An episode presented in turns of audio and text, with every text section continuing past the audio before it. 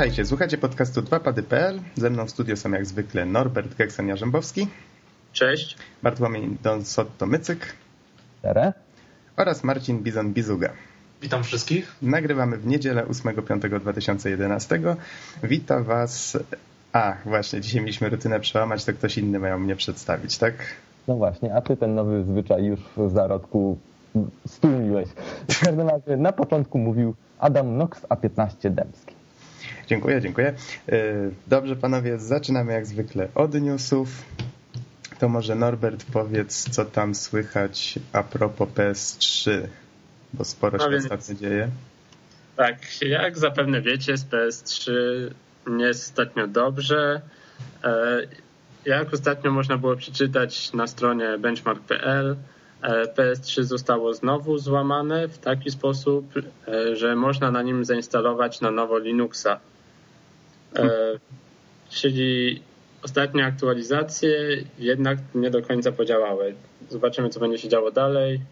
W ogóle zapewne wiecie o tym, właściwie powinniśmy się najpierw wytłumaczyć, dlaczego nie było nas tydzień temu. Wiecie, święta, majówka, w sumie każdy zrobił sobie wolne. Nabraliśmy sił. PSN też zrobił sobie wolne. Tylko, że my wracamy. Tak, tylko, że my wracamy w przeciwieństwie do niego. No i właśnie, powiedzcie panowie, co się dzieje z tym PlayStation Network? Wraca, nie wraca?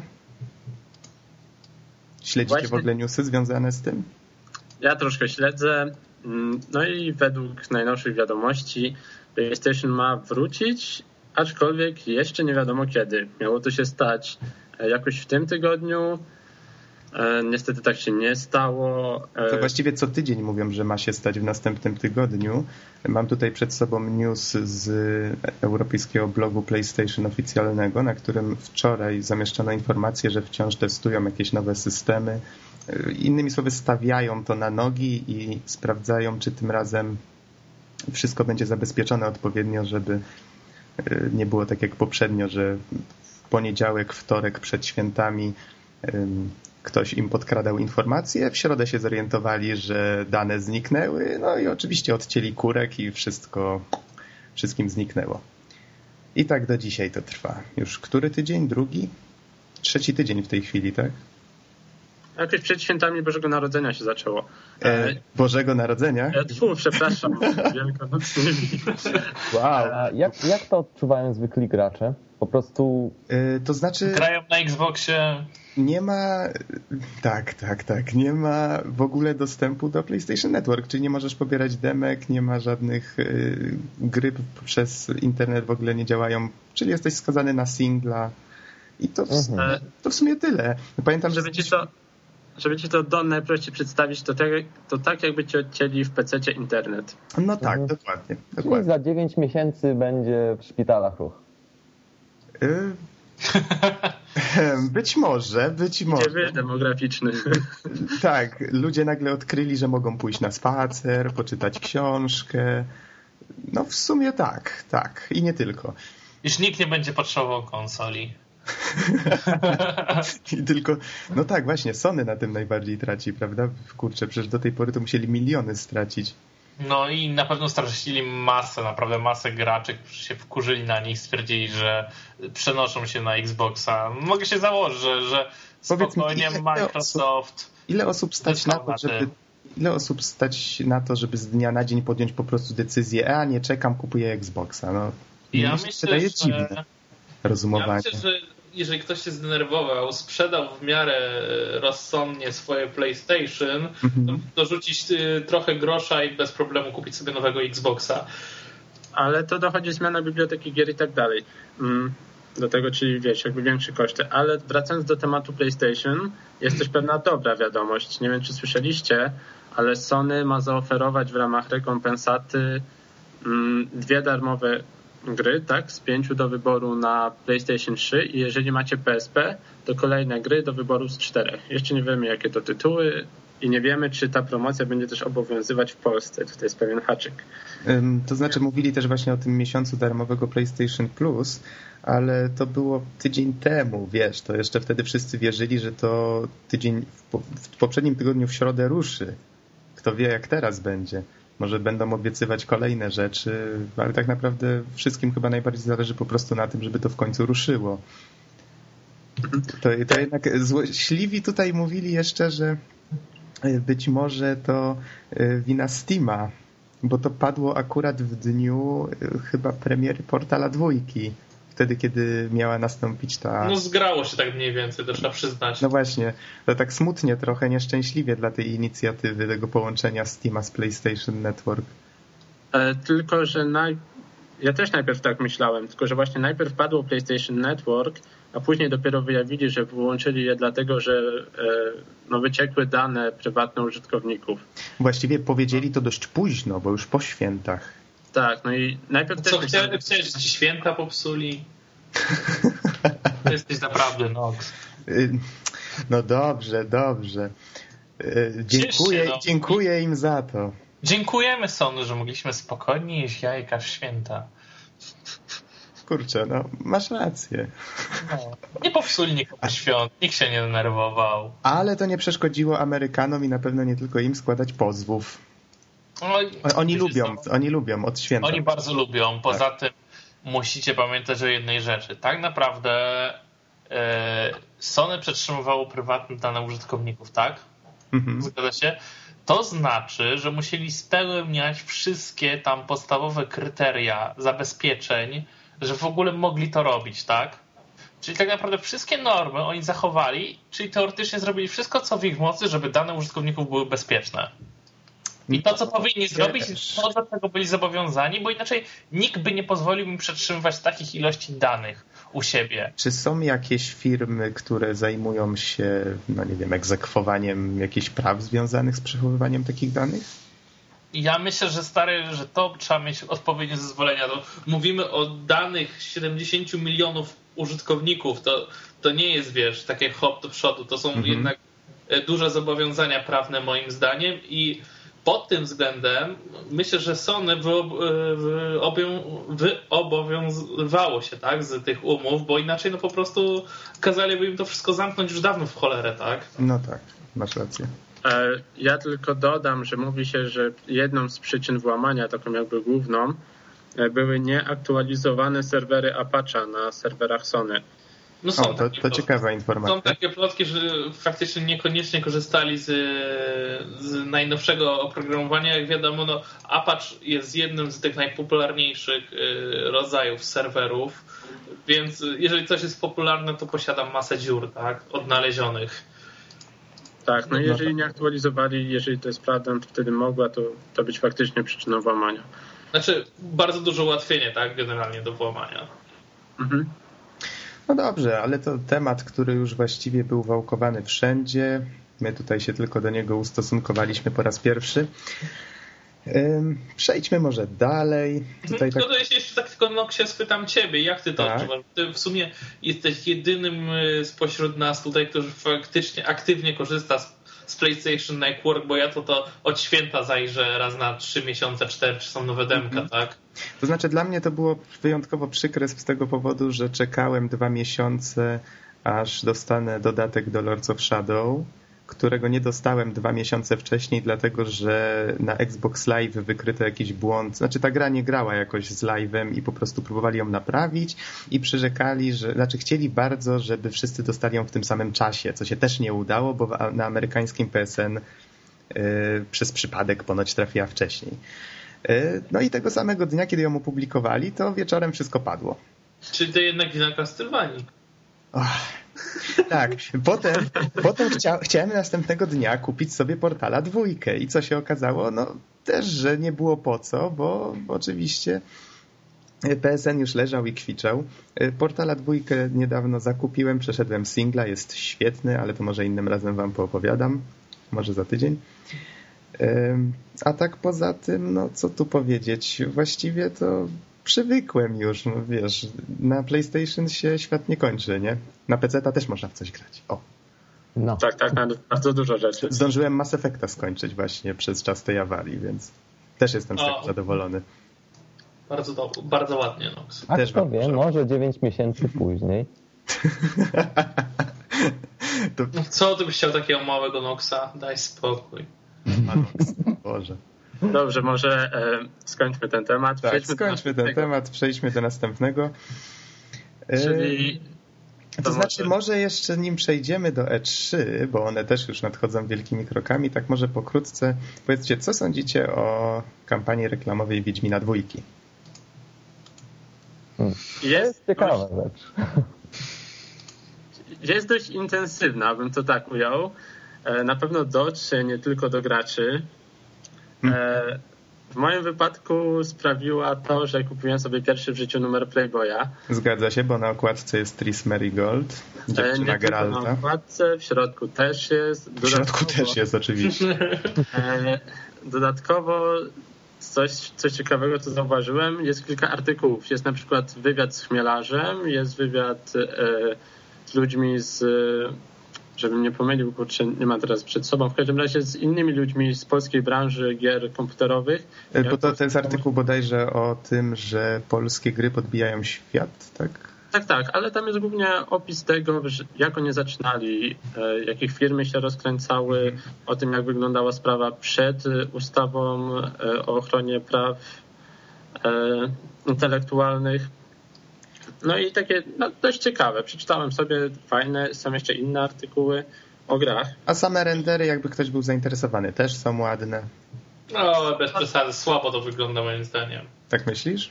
Ja no. też wolę prawdziwe laski, że to tak wygląda. Znaczy, wiecie, że woleć to tak, ale Bizonie okiem grafika. Uważam, że bardzo słabo. Tak? No, spoko. No, to, to... a tak jakiś argument, coś? Wiesz co, to wygląda jakby ktoś po prostu wrzucił na przykład taki program Pozer, zrobił sobie dowolny model i pik wyrenderował bez żadnych starań. To, to nie, nie wygląda rewelacyjnie. Nawet nie próbuje być realistyczne w żadnym stopniu. Szczególnie te włosy są bardzo słabe. No myślę, że włosy najbardziej odstają, tak, to prawda. Tak. Można było zrobić to zdecydowanie lepiej, tak. Mhm. Ale, ale dla tych, dla których, którym nie odpowiadają rendery, to warto zaznaczyć, że Rosjanie dostaną coś ekstra. Tak, Rosjanie nie gustują. Geralda, Sago. Całe szczęście nie. Nie, to może ja powiem. E, rosyjska kampania reklamowa e, będzie zawierać między innymi kalendarz, gdzie będziemy posiadać e, sesję rozbieraną TRIS. W rolę TRIS wcieliła się pewna modelka. Na oko całkiem niezła, muszę przyznać. Bardzo udany cosplay. Tak, bardzo udany cosplay. A zobaczcie na czerwiec. E, no, tak właściwie to dużo tam, tak bardziej play niż takie przybieranie, bo tam nie ma za dużo na sobie. W każdym razie e, są te zdjęcia z Geraldem, jakiś aktor przebrany za Geralda. Całe szczęście nie rozbiera się. Ale mówią, że jest? No i teraz ja Mam jedno pytanie czy... tutaj do, do Dona. Mówisz spójrzcie na czerwiec. Znaczy widziałeś ten kalendarz? Czy... Nie, nie, tylko ironizuję, ale szczerze Aha. powiedziawszy no powiedzmy sobie szczerze, że o ile jeszcze ten kalendarz to właściwie to jest taka dosyć powiedzmy trafna, trafna kampania, dlatego że to wzbudzi kontrowersję i dlatego jest to trafna. Natomiast co do tego Playboya, mm, myślę, że jest to średnia, średnia e, inwestycja, dlatego że, no powiedzmy sobie szczerze, grę powinno się reklamować w kręgach, w których y, spotka się ona z zainteresowaniem, a wątpię, żeby tam jakaś ogromna rzesza czytelników Playboya była zainteresowana najnowszym Wiedźminem. Mhm. To tutaj właśnie chciałem się odnieść do tego, mówisz, że to kontrowersja i że y, zła grupa docelowa, ale zwróć na to uwagę, że myślę, że tutaj CD Projekt próbuje trafić właśnie do przede wszystkim do facetów, którzy być może nie interesują się koniecznie grami, a na przykład czytują Playboya, czy właśnie byliby zainteresowani takim kalendarzem, wiesz, to zawsze jest jakiś sposób zainteresowania ich tematem, nie? O, co to ten tak, wiedźmak? Zobaczmy tego wiedźmaka, ubica, Myślę też, że po prostu y, to po prostu skończy się na tym, że przeczytają te dwa artykuły, obejrzą zdjęcia i, i na tym się skończy Wiedźmin. Być może, ale wiesz, tak działa każda reklama. Większość A... osób też na ulicach patrzy na billboardy i tak naprawdę przechodzi obojętnie, ale to jednak jest, jest nadal bardzo popularna forma reklamy. No. A nie ukrywajmy, że każdy polski gracz Wiedźmina zna, więc tak naprawdę oni powinni celować właśnie nie w graczy, tylko może gdzieś obok. O, właśnie, może, bardzo słusznie. Może to nawet nie takie głupie. Dobrze, ale przejdźmy w takim razie do E3, bo myślę, A to se ja jeszcze bym jedną rzecz wspomniał okay. o promocji na Gogu. O, właśnie, właśnie. 10 maja, czyli nie wiem, nie wiem kiedy będziecie odsłuchiwać podcast jutro albo pojutrze. Mm, Prawdopodobnie w poniedziałek 9. Aha, no dobrze. W każdym razie będzie dostępny e, Wiedźmin 1 w cenie mm, dokładnie 4,99 dolara przy obecnym kursie dolara, który jest bardzo niski, około 2,60, 2,70. E, ja dzisiaj sobie przeliczałem na PayPalu, wychodzi 14 zł i 8 groszy dokładnie, więc nie ukrywajmy tanioszka. W zestawie znajduje się m.in. soundtrack, artbook, e, co tam jeszcze, kalendarz jakiś. Płyta z muzyką inspirowaną grom. Dokładnie. Krótko mówiąc, całkiem bogata edycja, tylko na cyfrowa. Pudełka nie dostaniecie, ale moim zdaniem warto za tak śmieszną cenę. Jeżeli ktoś nie grał, to jest świetna okazja, żeby nadrobić. No do tego bez, bez zabezpieczeń DRM, więc... Tak. E, jeszcze warto zaznaczyć, że save z Wiedźmina 1 można przenieść później do Wiedźmina 2. O, to myślę, że to wiele osób, wiele osób zachęci. Y, są już jakieś zapowiedzi co do tego, na jakiej zasadzie będzie to działać? Jakie cechy będą przenoszone w postaci? To znaczy, podejrzewam, że to będzie podobnie jak w Mass Effectie, chociaż w dwójkę jeszcze nie grałem, ale domyślam się, że po prostu pewne wybory, których się dokonywało, mm, które potem miały wpływ na przykład na niektóre postacie, mm, to na pewno, na pewno przejdzie, bo to przecież oddziałuje niejako na świat. Powiedzmy, ktoś będzie żył lub nie będzie żył, to taki najprostszy przykład. Mhm. Ja słyszałem też, że na przykład miecze, które zebraliście w jedynce, będzie można przenieść do dwójki. Czyli to, co jakby zbieraliście, na co pracowaliście, nie przepadnie. Mhm. Okej, okay, może przejdźmy dalej. Dobrze, to tutaj odkładam zakładeczkę, damy tego Witchera pod podcastem. Dobrze. O, mamy jakieś problemy techniczne, tak? Don nam zniknął.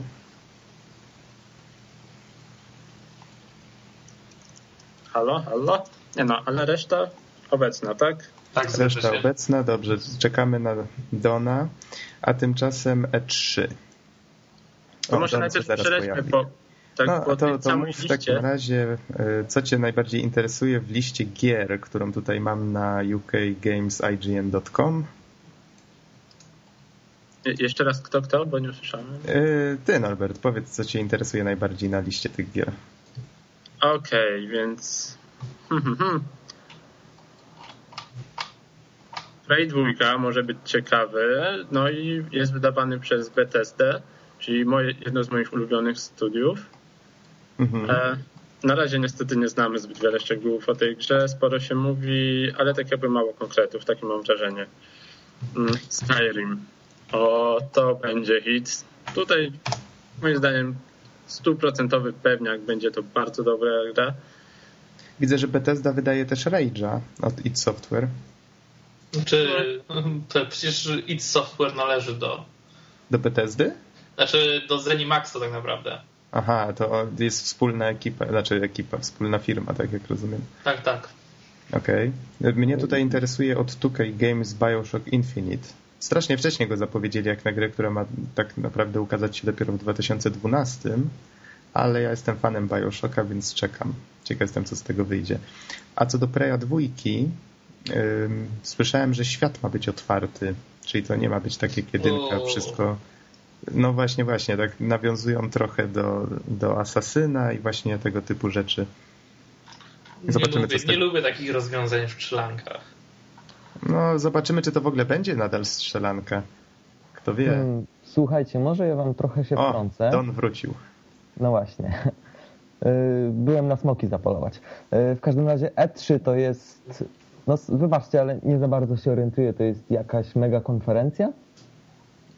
Yy, aha, dobrze, czyli słusz, słusznie trzeba, e, trzeba powiedzieć.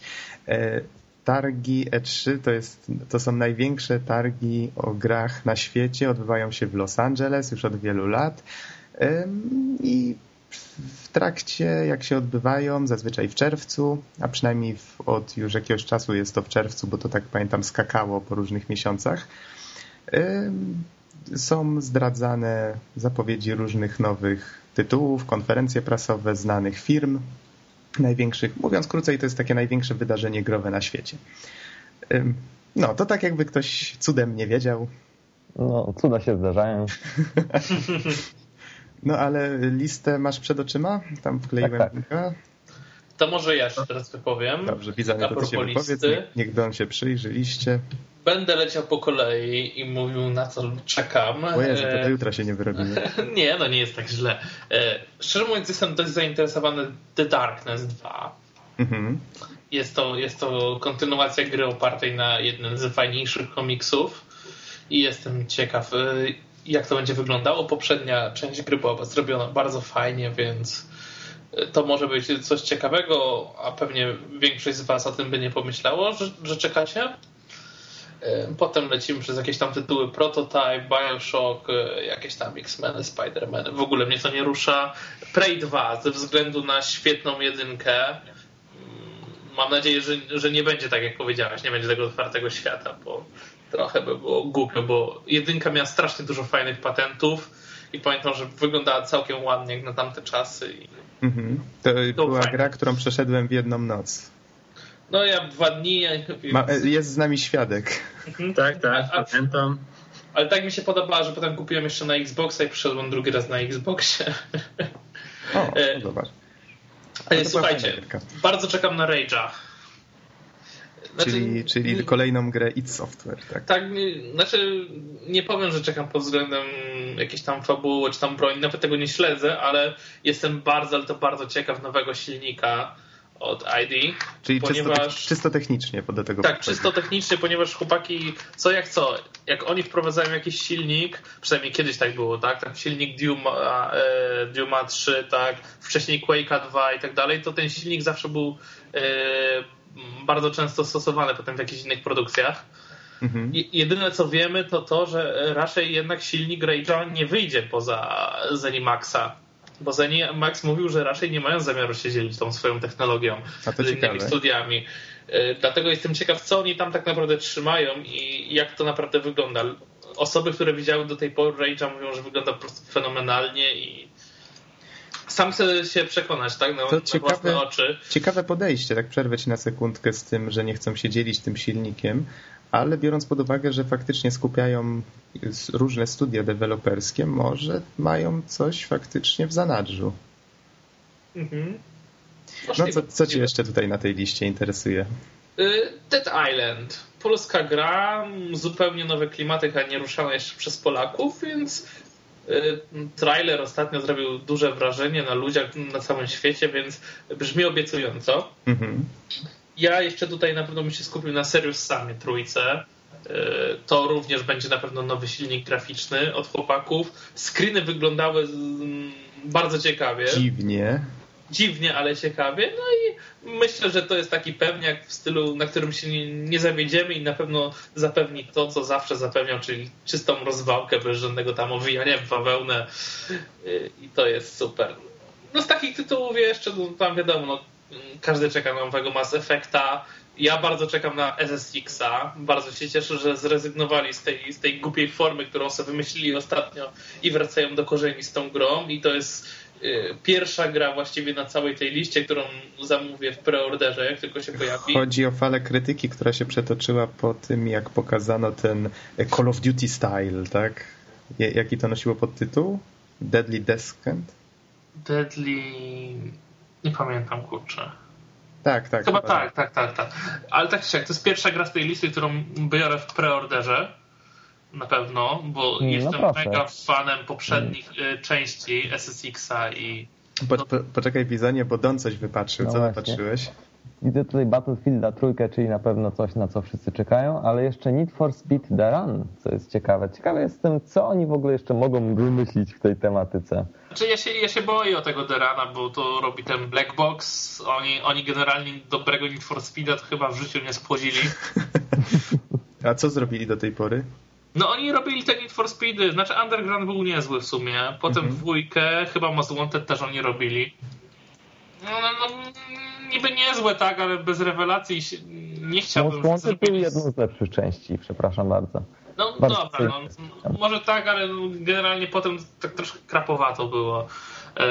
No nie wiem, podoba mi się konwencja tego nowego Need for Speeda, że jest to podobno wyścig przez całe Stany. Mhm. To, to może fajnie wyjść, tak? Pod tym względem. No zobaczymy, zobaczymy jeszcze co powiedzą. Lecę dalej przez listę. Tylko szybciutko, szybciutko. Widzę gry, które też na pewno kupię, czyli Forza Motorsports 4 oraz Gears of War. Mhm. To też są takie gry, które na pewno zawitają na mojej półce, bez względu na to, co tam, co tam w nich będzie. No, no, no, no, no i tutaj lecę, lecę, lecę, lecę. Widzę tu polskie gry, Worlds 2, Pirates of the Flying Fortress i jeszcze coś mi się rzuciło tutaj w oczy. Aha, gdzieś mi zniknęło znowu. A, Call of Juarez, The, the Cartel. Mhm. Call of Juarez właściwie, The Cartel. No co myślicie w ogóle o tej grze właśnie? O zmienieniu klimatów na współczesne i walkę... Czy, czy ja wiem, klimat się nie zmienił, to chyba realia się tylko zmieniły tak naprawdę. E, ładnie powiedziane. Twórcy też to mniej więcej tak ujmują. E, no to... Powiem ci szczerze, jestem neutralnie nastawiony, bo nie grałem jeszcze w dwie poprzednie. Ale tak jak z obserwatora, z punktu widzenia obserwatora wygląda to w porządku raczej. No, na ja porządną gra... produkcję. Ja grałem w obie poprzednie części. Nie jestem fanem westernów. W tamtych grach się przez to trochę męczyłem. Tutaj nie widziałem gameplayu tej gry, ale po trailerach podoba mi się. Mhm. No ja... bo jest, jest ten klimat westernu, ale jest nowoczesny świat i ma to coś. Fajnie wygląda. Mhm. To ja tutaj jeszcze dodam od siebie From Dust Ubisoftu i Rayman Origins Episode 1. Żeby A, ja to miałem powiedzieć. Ciekawy jestem, co oni wymyślą. Z Raymanem? Tak. Wiesz, to jest obie te gry zapowiedzieli już na poprzednich E3 y, i bardzo mnie nimi zainteresowali i prawie w ogóle informacji przez cały ten rok. Wiecie co?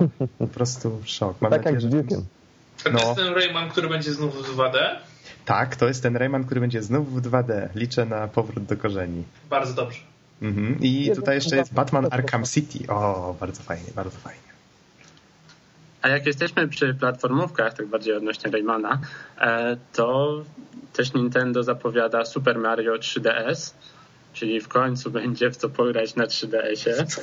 E, I druga zapowiada, rzecz... Hmm, co zapowiada jeszcze?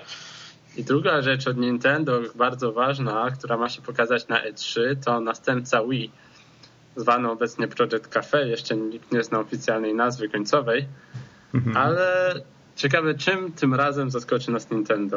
Macie jakieś podejrzenia? Znaczy, mówi się o tych jakichś tam wyświetlaczach wbudowane w pady.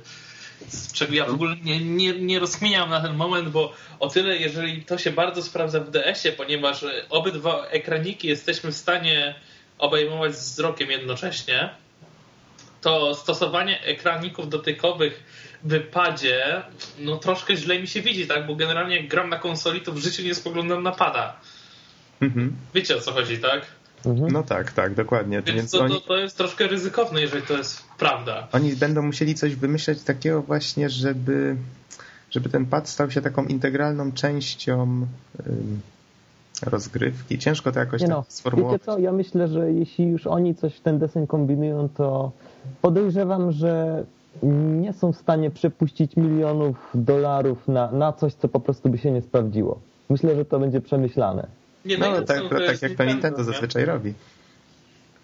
Tylko mówię, no tak z założenia, tak, no to jest ten problem, bo nie wyobrażam sobie patrzenia na pada podczas grania.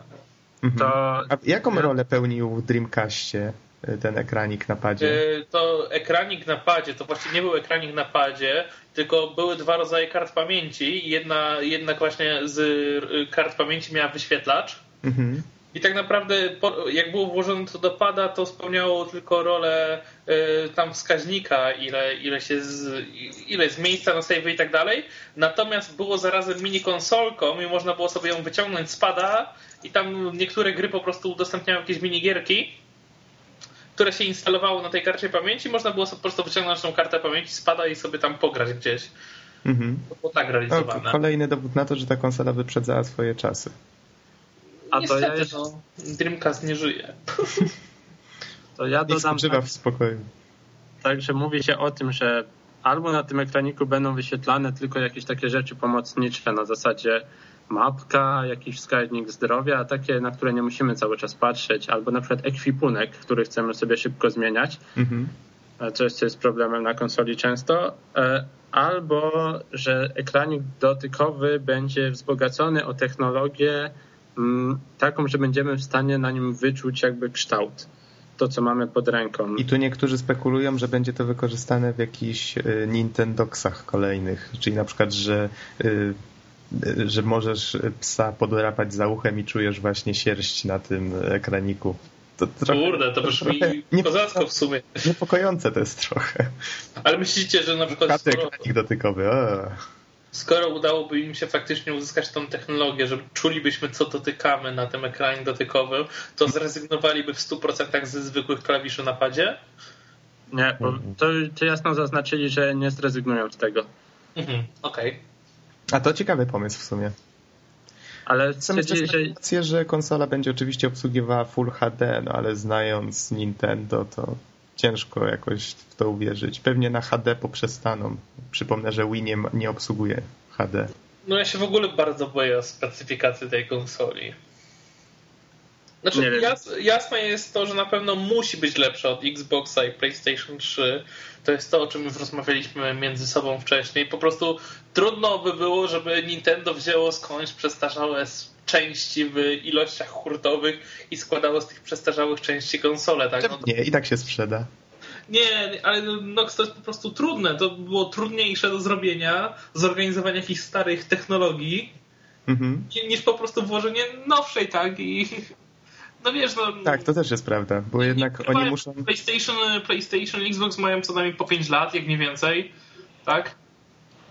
No więc musi być, tutaj nie ma opcji. Musi być nowsza, tak? No to, to cokolwiek oni wezmą, nawet najtańszą kartę graficzną, jakby wzięli jaka jest teraz na rynku, to ta karta pod względem technologicznym, yy, zarówno jeżeli chodzi o produkcję, jak i obsługiwane wewnątrz biblioteki, jeżeli byśmy korzystali na przykład z DirectX'a, no, jest lepsza od tego, co oferują obecne konsole. Okej, okay, ale już skończymy w takim razie z Wii, chyba że chcecie jeszcze coś dodać. No, ja bym dodał swoje trzy takie no, grosze, że to tak ujmę. Mhm. E, ja tą konsolę najprawdopodobniej jaka by nie była, w sensie jeżeli chodzi o specyfikację, nie, e, kupię, ponieważ kupiłem tego trzy...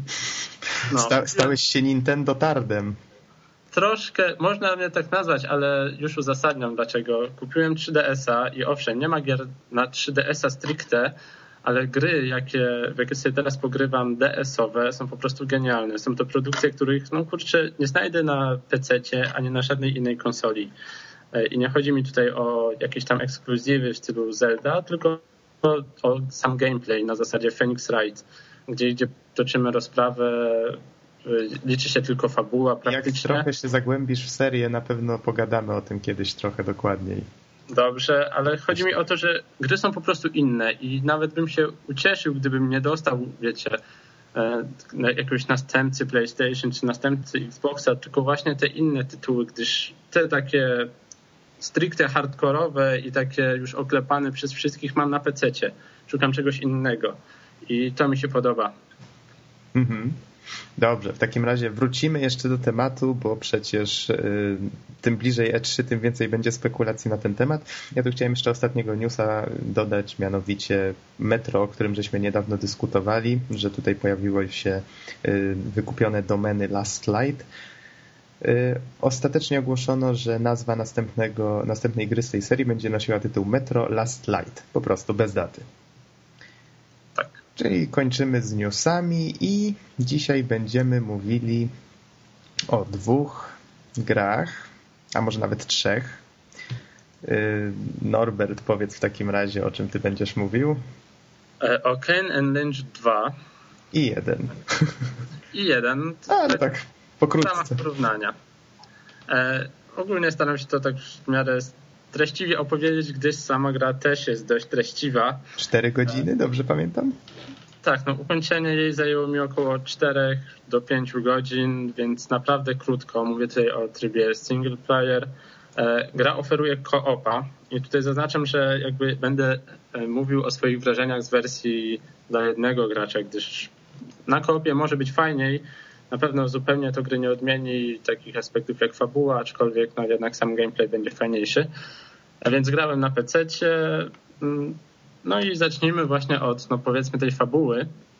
mhm. w odniesieniu do jedynki. Mm, jedynka mnie po prostu urzekła fabułą, była tak momentami poważna, momentami zabawna, szczególnie zachowanie naszego mm, partnera, który potrafił wpaść w pewne ataki e, histerii, no ale nie będę tutaj przybliżał. W dwójce tego nie znajdziemy. Powiedz może tak pokrótce tylko, kim są ci bohaterowie, ten Kane and Lynch? E, są po prostu dwoma kumplami, e, jakby zaprawionymi w bojach, którzy odwalają szalone akcje, no co by tu dużo nie mówić. Nie wiem, czy są jakimiś byłymi żołnierzami, chyba nawet nie. Zwykli przestępcy tak, tak. naprawdę. Ale bardzo to znaczy, że to nie są żadni młodzi, szaleni kolesie. Są to po prostu w średnim wieku, szczególnie w dwójce to się czuje, gdzie jeden, no, jeden ma już e, córkę, drugi jeszcze nie, ale jakby ma taką stałą partnerkę życiową, już jest wyłysiały. Drugi nie ma oka, więc no po tacy dość, tacy dość nietypowi bohaterowie. Tak, takich dwóch wariatów w średnim wieku, tak jakby można było ich opisać. Tylko właśnie no, w dwójce zabrali ich, im ten element wariactwa po prostu. Mamy dwóch kolesi w średnim wieku, nie czuję się tego. W jedynce było fajniejsze, to zdecydowanie. E, no i gra jest typowym shooterem e, z systemem osłon. Mm, na poziomie hard dość trudnym, szczególnie na początku, gdy nie mamy broni, z których można mierzyć, że to tak ujmę.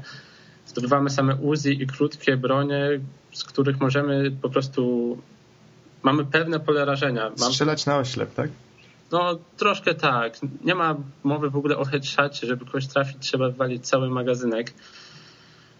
Jest to dość irytujące, więc jak już przebrniecie przez początek, no to jest troszkę lepiej. Potrafimy strzelać, e, w sensie celnie już wtedy. Możemy walnąć jakiegoś headshota, bo mamy sensowną broń ale tak naprawdę gra nie jest niczym więcej niż zwykłym, e, niż zwykłym, niezwykłą strzelanką z systemem osłon. Nie macie na, nic więcej, e, nie ma nic więcej do zaoferowania. Nie ma ani ciekawej fabuły, ani żadnych rewolucyjnych rozwiązań. Ale zwraca uwagę stylem, tym graficznym. Mówię tutaj o tych efektach. Kamerze. Tak, tak, że kamera się tak trzęsie, jakby ktoś leciał za bohaterem. Tak, tutaj wspomnę o tym, aczkolwiek gra mnie tym jakby nie kupiła, gdyż to troszkę za mało, e, mhm. więc kamera jest określana jako mm, e, nagranie średniej jakości z YouTube'a. No i troszkę, troszkę to tak faktycznie wygląda, mianowicie mamy jakieś refleksy, często obraz troszkę nieostry, gdy biegniemy strasznie się buja, jakby e, koleś, jakby po prostu za naszym bohaterem na serio biegł ktoś z kamerą to kamerował, czyli trzyma, trzęsie ręką, niestabilnie ją trzyma.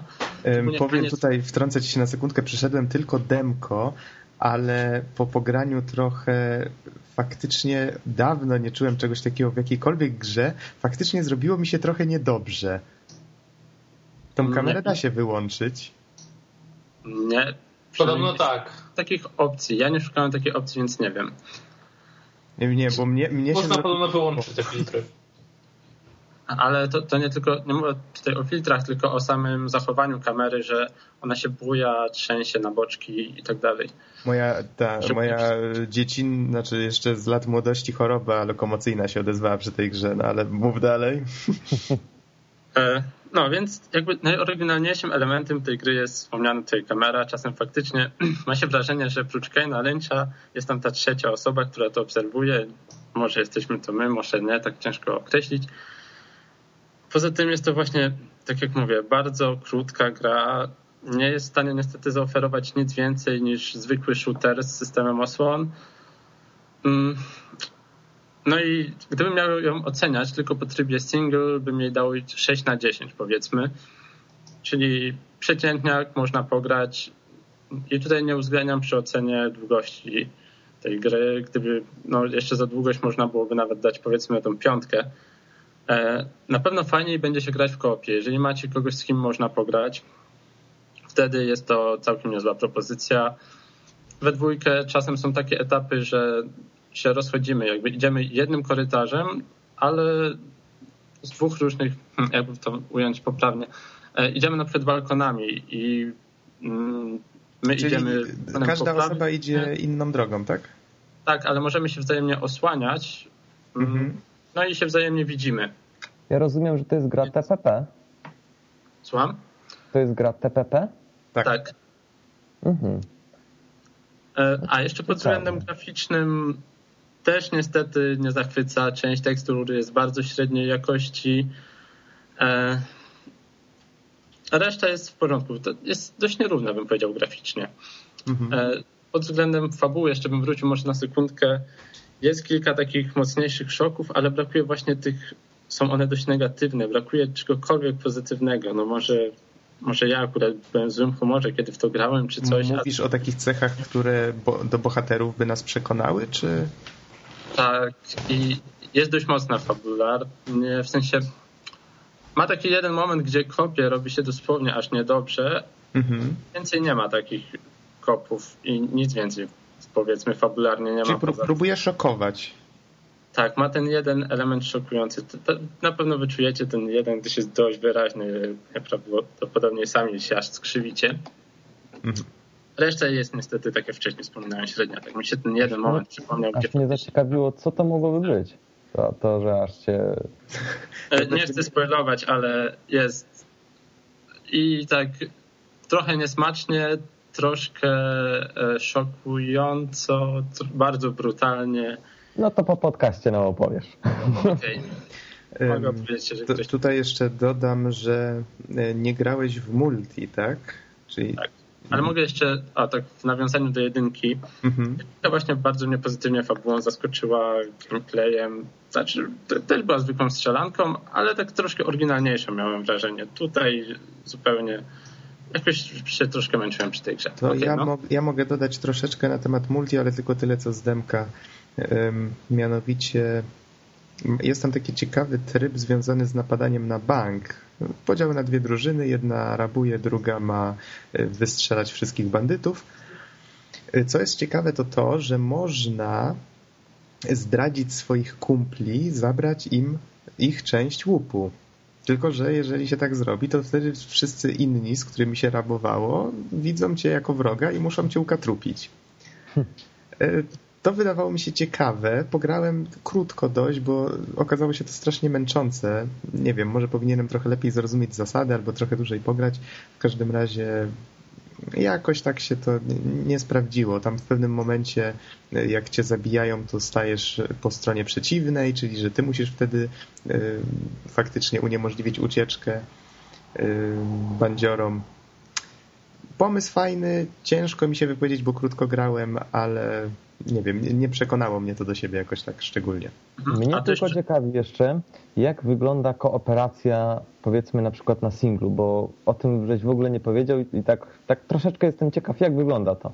Czy to jest po prostu na takiej zasadzie, że oni po prostu nawzajem się kryją, że strzelają do tych przeciwników, e, czy po prostu jakieś przyciski, dźwignie, cokolwiek?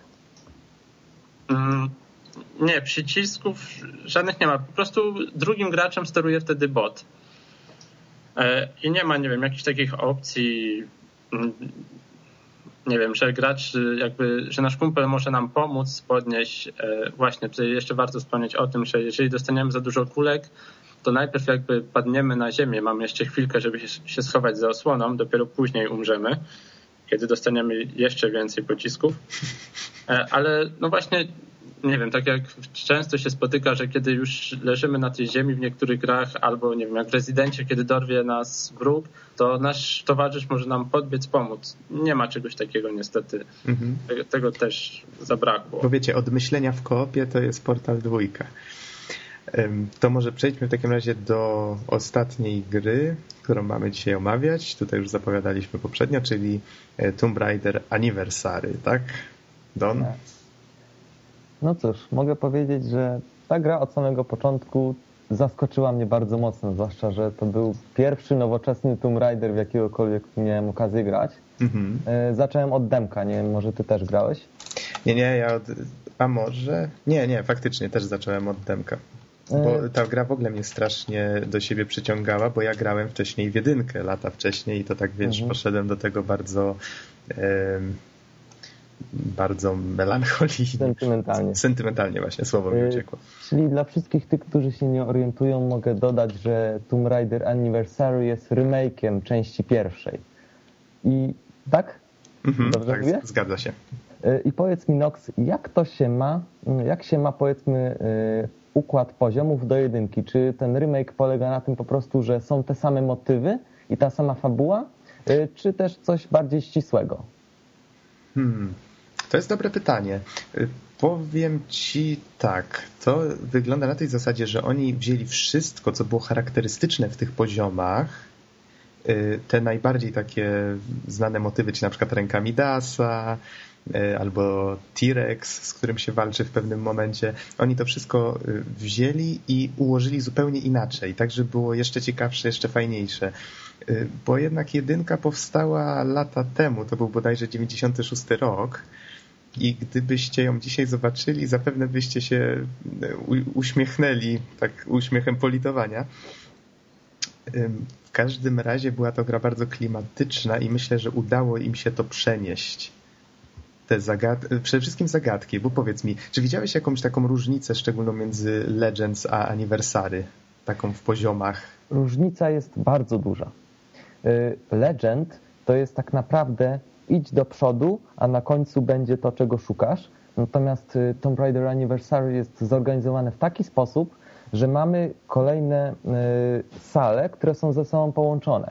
I jest to bardzo fajnie zrobione, y, bo, ten, bo powiedzmy mamy tam na początku poziomu przejście i żeby je odblokować, to musimy zwiedzić sobie różnymi korytarzami cały poziom, żeby zebrać części, by to przejście odblokować. I mhm. bardzo, bardzo fajnie jest zrobiony fakt, że ten, który powiedzmy nie ma takiej smykałki do rozglądania się i szukania przejść, naprawdę może zacząć krążyć, kręcić się w kółko po tych poziomach i przyznaję, że początkowo y, w tych późniejszych poziomach naprawdę miałem pewien problem. Musiałem dojrzeć, gdzie tu trzeba pójść. Po prostu kręciłem się w kółko i to jest bardzo dobre, że, że to nie jest tak, że mm, no tak jak w Legend, że po prostu mamy ten korytarz bardziej lub mniej złożony i po prostu musimy dojść do jego końca, tylko mamy ten cały zespół, po którym możemy krążyć i musimy znaleźć to rozwiązanie. Oczywiście nie jest to jakieś tam specjalnie trudne, ale bardzo fajne urozmaicenie. Tak, to jest, można to, się to dowolnie jest, kręcić. Mm to jest właśnie to, co mi się bardzo podobało w jedynce. To jest taki...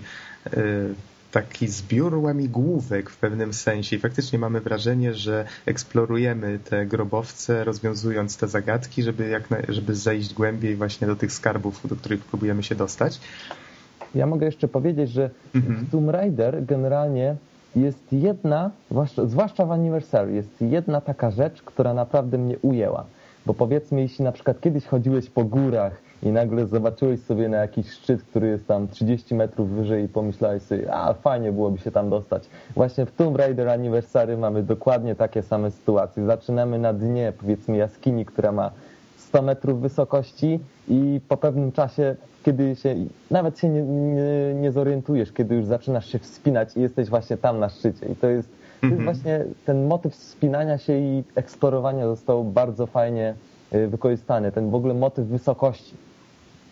Tutaj jeszcze powiem, że e, oprócz właśnie te, tego powrotu do korzeni, jeżeli chodzi o mechanikę, to oczywiście gra odświeża fabułę ten motyw y, Natli, która zleciła Larze odnalezienie z Cionu, czy z Kionu. I oczywiście tutaj wszystkiego, co się z tym wiąże. Ta historia została trochę odświeżona, bardzo fajnie zresztą. I co ciekawe, tak jak Lara powróciła w chwale z legendą, potem właśnie ukazało się Anniversary, a potem y, ukazał się Underworld, który łączy niejako wątki tych dwóch części, więc to był taki, jakby to powiedzieć, większy plan, żeby y, odświeżyć jedynkę i pewne wątki z niej pokazać właśnie w kontynuacji przy okazji, y, przy okazji z tą historią z legendy bo Underworld jest bezpośrednią kontynuacją legendy, ale korzysta też właśnie z pewnych wątków z aniversary. No, pozostaje tylko mieć nadzieję, żeby sami autorzy nie pogubili się w ilości scenariuszy, bo z tego co ja czytałem, no tych scenariuszy było kilka i one wciąż się zmieniały. Więc mam nadzieję, że po prostu obiorą jakąś konkretną drogę i już nią podążą, a nie będą cały czas zmieniać motywy, bo to też troszeczkę drażni. To od razu ci tutaj powiem, że seria niedługo będzie miała reboot, czyli zupełny reset i tak. Tomb Raider zacznie się od nowa. Y, wiesz co, y, z takich wrażeń może bardziej fabularnych, mhm. bo ja na początku myślałem, że Legenda jest sequelem Anniversary i mnie to bardzo zaskoczyło, że y, w Anniversary bohaterka nie jest w stanie zabić człowieka. Zostało to pokazane w bardzo dramatyczny sposób i zresztą bardzo pięknie. O, i bardzo natomiast... fajnie, bo właśnie w oryginale nie było tego wątku. Tak, a natomiast w legendzie lata z M16 zabija wszystkich, grozi śmiercią, a potem w żałosny sposób przeprasza. I to tak troszeczkę mnie to kłóci się, bo Lara jest taka jakby niestworzona do zabijania ludzi. Natomiast w legendzie to już zupełnie czuje się swobodnie w tym temacie i to mnie bardzo zraziło. Tak, bardzo fajnie. Zwróciłeś uwagę na bardzo fajną rzecz. Właśnie ona w Aniversary wydaje się bardziej ludzka. I to jest bardzo sympatyczne właśnie w tej postaci. I jeszcze mogę dodać jedną rzecz, że w legendzie Lara czuje się jakby bezkarna bo, bo w pewnym momencie chce odebrać artefakt skradziony przestępcy i pyta go, czy odda ten artefakt, czy ma go zabić. I chciałbym powiedzieć, pani Laro, że y, okraść przestępcę to również przestępstwo. Dziękuję. Wiesz, no ona twarda babka jest, no to co ona tam się będzie mhm. gryzła, nie? Y, no cóż, mogę powiedzieć jeszcze, że silnik jaki y, został zaproponowany w Legend, został rozwijany i jest rozwijany w bardzo dobry sposób. Myślę, że pewne rozwiązania po prostu dojrzały. Przede wszystkim y, walka została bardzo fajnie urozmaicona. Wszelakie bestie, y, kiedy dostaną jakąś ilość ciosów, wpadają w furię. Wtedy nad ich głowami jakby taka złota aureola przez chwilę się pojawia i zaczynają szarżować. I w pewnym momencie, kiedy szarżują, obraz się rozmywa i my mamy okazję wykonać unik. Wtedy jest spowolnienie czasu i fajne efekty specjalne, więc zostało to bardzo fajnie e, wykonane. O ile dobrze pamiętam, e, jak ten, jak ten czas zwolni, to możemy celować jeszcze w przeciwnika, tak? Tak, tak. Jego hmm. słabe punkty. Jeszcze bardzo fajny motyw jest, że gdy na przykład wilk chwyci bohaterkę, to wtedy e, szybko przyciskając lewo-prawo możemy się wyrwać z tego uścisku. Mhm. No, no właśnie, to takie też fajne te elementy dodali. Mhm. E, I bardzo, bardzo dobrym rozwiązaniem jest, że jest apteczka duża i mała i z tego co wiem, to chyba to jest bezpośrednie nawiązanie do jedynki. Tak, zgadza się. E, dobrze, wracając jeszcze do, e, do rozkładu poziomów, to bardzo podoba mi się fakt, że są mądrze zrobione checkpointy, czyli przed jakimś większym wyzwaniem one są i biorąc pod uwagę fakt, że możemy kręcić się po poziomach, to za każdym razem, kiedy, na, mm, kiedy powiedzmy tam nadepniemy ten checkpoint, on się aktywuje i zapisuje grę. Czyli nawet jeśli kręcimy się któryś raz, to zawsze przed tymi trudniejszymi momentami y, mamy ten zapis gry i to jest bardzo pomocne. Zwłaszcza, że tam można faktycznie trochę błądzić, jeżeli się tak. nie wpadnie na rozwiązanie od razu. Y, jest, bardzo podoba mi się możliwość ręcznego chwytania krawędzi. Ja na ostatnim podcaście y, troszeczkę narzekałem, że Lara jest zbyt mądra, to znaczy, że na przykład my sami nie możemy spaść, tylko po prostu ona, kiedy podejdziemy do krawędzi, sama się chwyci. Y, Anniversary, nie wiem jak jest z legendą, być może też taka opcja jest, y, mamy opcję ręcznego chwytania się krawędzi. To znaczy, żeby Lara chwy chwyciła się krawędzi, to nie dość, że musimy skoczyć, to jeszcze przytrzymać specjalny przycisk, żeby ona się trzymała mhm. naprawdę mm, grę może troszeczkę utrudni. Ja z tego rozwiązania zrezygnowałem, dlatego że uznałem, że mm, klawiatura laptopa niezbyt się do tego nadaje. Ja już nie pamiętam aż takich detali, więc tutaj się nie wypowiem.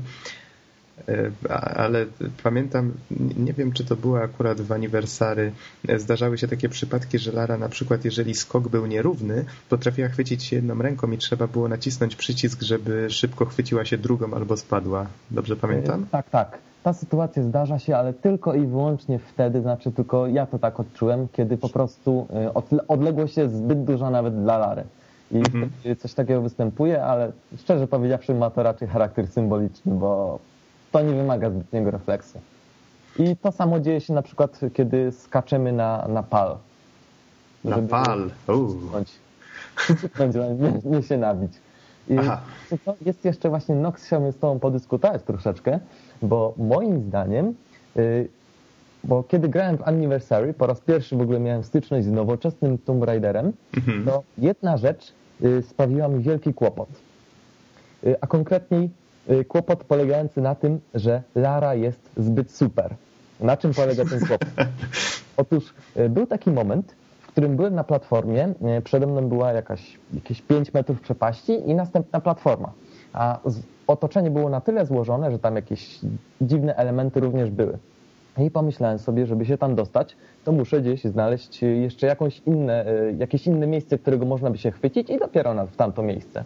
No, normalne, logiczne rozumowanie. Mhm. I męczyłem się z tym jakieś 45 minut. A potem okazało się, że wystarczy skoczyć przez te 5 metrów i bohaterka się chwyci bez problemu. 45 minut? Tak, naprawdę wow. bardzo długo. I powiem Ci szczerze, że nawet, nawet jakieś tam obejście, omijając system, już miałem prawie zrobione. to znaczy, jakby ci tu odpowiedzieć, i te pierwsze części, one w ogóle były tworzone w inny sposób. Ten silnik działał inaczej. Nie wiem, czy kojarzycie. Pewnie tak, jeżeli graliście. Wszystkie etapy składały się z takich sześcianów trochę zdeformowanych. Czyli na przykład yy, właściwie wszystko tam było po prostu kwadratami, które były odpowiednio formowane pod pewnym kątem, te ich powierzchnie. I co to dawało? To dawało to, to, że wiedzieliśmy, ile na przykład kwadratów musimy przebiec, żeby się rozpędzić, jak możemy podejść do krawędzi, żeby się ich chwycić. To wszystko było takie bardzo matematyczne w pewnym sensie. Jeżeli ktoś miał doświadczenie, to potrafił e, we wszystkim się rozeznać i wiedzieć, gdzie zdoła doskoczyć, a gdzie nie, tylko patrząc po prostu e, szacując. Z kolei tutaj, w tym silniku, wszystko działa na takiej zasadzie, ciężko mi powiedzieć, domyślam się tu oczywiście, takiej mocno skryptowej Czyli te, te otoczenia są prawdopodobnie tworzone w całości w, nie w jakimś takim edytorze właśnie uproszczonym, tylko w gotowym programie graficznym i po prostu są ustalane miejsca, gdzie Lara może doskoczyć, a gdzie nie.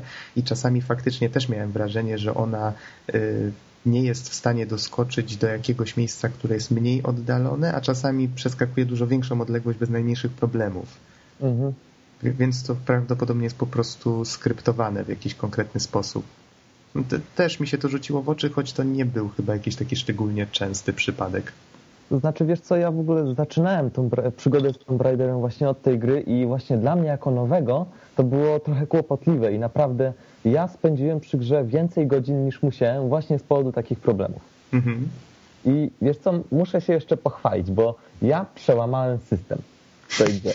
Złamałeś Matrixa, a co się stało? Tak. Y, był, jest taki jeden poziom, y, który jest y, utrzymany w stylizacji Egiptu. Mhm. I sęk w tym, że przy początku jest tam jakby taka fontanna, w której trzeba powciskać wszystkie cztery czy tam sześć przedmiotów, które się zbierze w kolejnej części poziomu. I po prostu w kolejnej części poziomu je zbieramy i kiedy je zbierzemy, otwiera się przejście, żebyśmy mogli wrócić do początku. Ja natomiast miałem taką sytuację, że zebrałem te wszystkie przedmioty, ale zginąłem. Po mhm. czym był respawn i y, bohaterka zrespawnowała się, ale bez tych przedmiotów. I ja cały czas myślałem, że ja mam te przedmioty. Y, oczywiście bez zebrania tych przedmiotów nie otwierało się przejście, y, a powrót był niemożliwy. Natomiast ja wykombinowałem sposób, w który można było wrócić. Długo się nad tym męczyłem, ale to zrobiłem. I wykorzystałem najbardziej perfidnego baga, jaki był możliwy. To znaczy, kiedy to Lara znaczy czegoś, jakiejś krawędzi, to nieważne ile spadnie, może spaść 10 metrów, 20 metrów, ale jeśli pod nią będzie kolejna platforma, której może się chwycić, to nic się jej nie stanie. I właśnie ten błąd wykorzystałem, bo to było tak, że był y, była taka platforma i 20 metrów pod nią był korytarz, który prowadził do początku gry, y, poziomu. I właśnie znalazłem ten błąd i, i przełamałem system. I właśnie wielkie było, było moje zdziwienie, kiedy w ogóle nie zebrałem tych przedmiotów. A to ciekawostka. To, to, jest taka ciekawostka właśnie. Bo Także... znaczy ja pamiętam, że ona nieważne ile by spadała, to jeżeli wpadnie do wody, to się nie zabija, ale w poprzednich częściach ona w pewnym momencie, jeżeli spadała ileś tam sekund, to traciła możliwość złapania się czegokolwiek. Mhm. No tutaj widać, że to jest trochę ukłon w stronę graczy, żeby, żeby gra była troszeczkę łatwiejsza. E, myślę, że to bardziej brzmi trochę jak niedopatrzenie niż jak ukłon. No ale musiałbym dokładnie spojrzeć właśnie o jakim fragmencie mówisz. Niestety grałem już dość dawno. Y, jest jeszcze jedna taka moja uwaga, bo generalnie e, wszystkie poziomy wyglądają bardzo ładnie. To jest Tomb Raider, są piękne ruiny, są piękne lokacje i świetnie to wszystko wygląda. Natomiast e, troszeczkę zraziłem się, bo im poziom wyższy, tym więcej było miejsc w których występowały drobne wpadki. Mhm. To znaczy na przykład w tym poziomie z Egiptem, kiedy się pływało w wodzie, a na wodzie były takie zielone liście okrągłe, to kiedy spod, spod wody popatrzyliśmy w niebo, i również na te liście, to widzieliśmy przezroczyste kwadraty, w których te liście są wyrysowane. I różne takie inne rzeczy, na przykład kamera ustawiająca się w nieatrakcyjnych miejscach, na przykład widząca jednokolorową szczelinę w mapie i takie wszystkie inne detale. I o tyle mnie to zraziło, że ta kamera musiała się ustawić w taki sposób, żebyśmy mogli dalej grę kontynuować. To znaczy, to nie jest tak, że ja tam kombinowałem ileś godzin, żeby znaleźć błąd i się śmiać z nich, Aha. tylko dlatego, że po prostu chciałem przejść grę, a kamera była tak sugerowana i właśnie to wszystko widziałem. Czyli, czyli mimo wszystko bugów się i różnych takich drobnych niedopatrzeń nie uchroniła. Tak, no te drobne wpadki są. Y, poza tym jeszcze dla tych wszystkich, którzy nie wiedzą, a jest taka fajna rzecz, jak interaktywne filmy w grze. Na czym to polega? To znaczy, Quick time że, events. Tak, to, to znaczy, że mamy y, okazję zobaczyć sobie krótko y, niepełnometrażowe filmy z Larą w, roli głównej i mamy przy okazji y, okazję przy tym y, zabić ją na kilka różnych sposobów.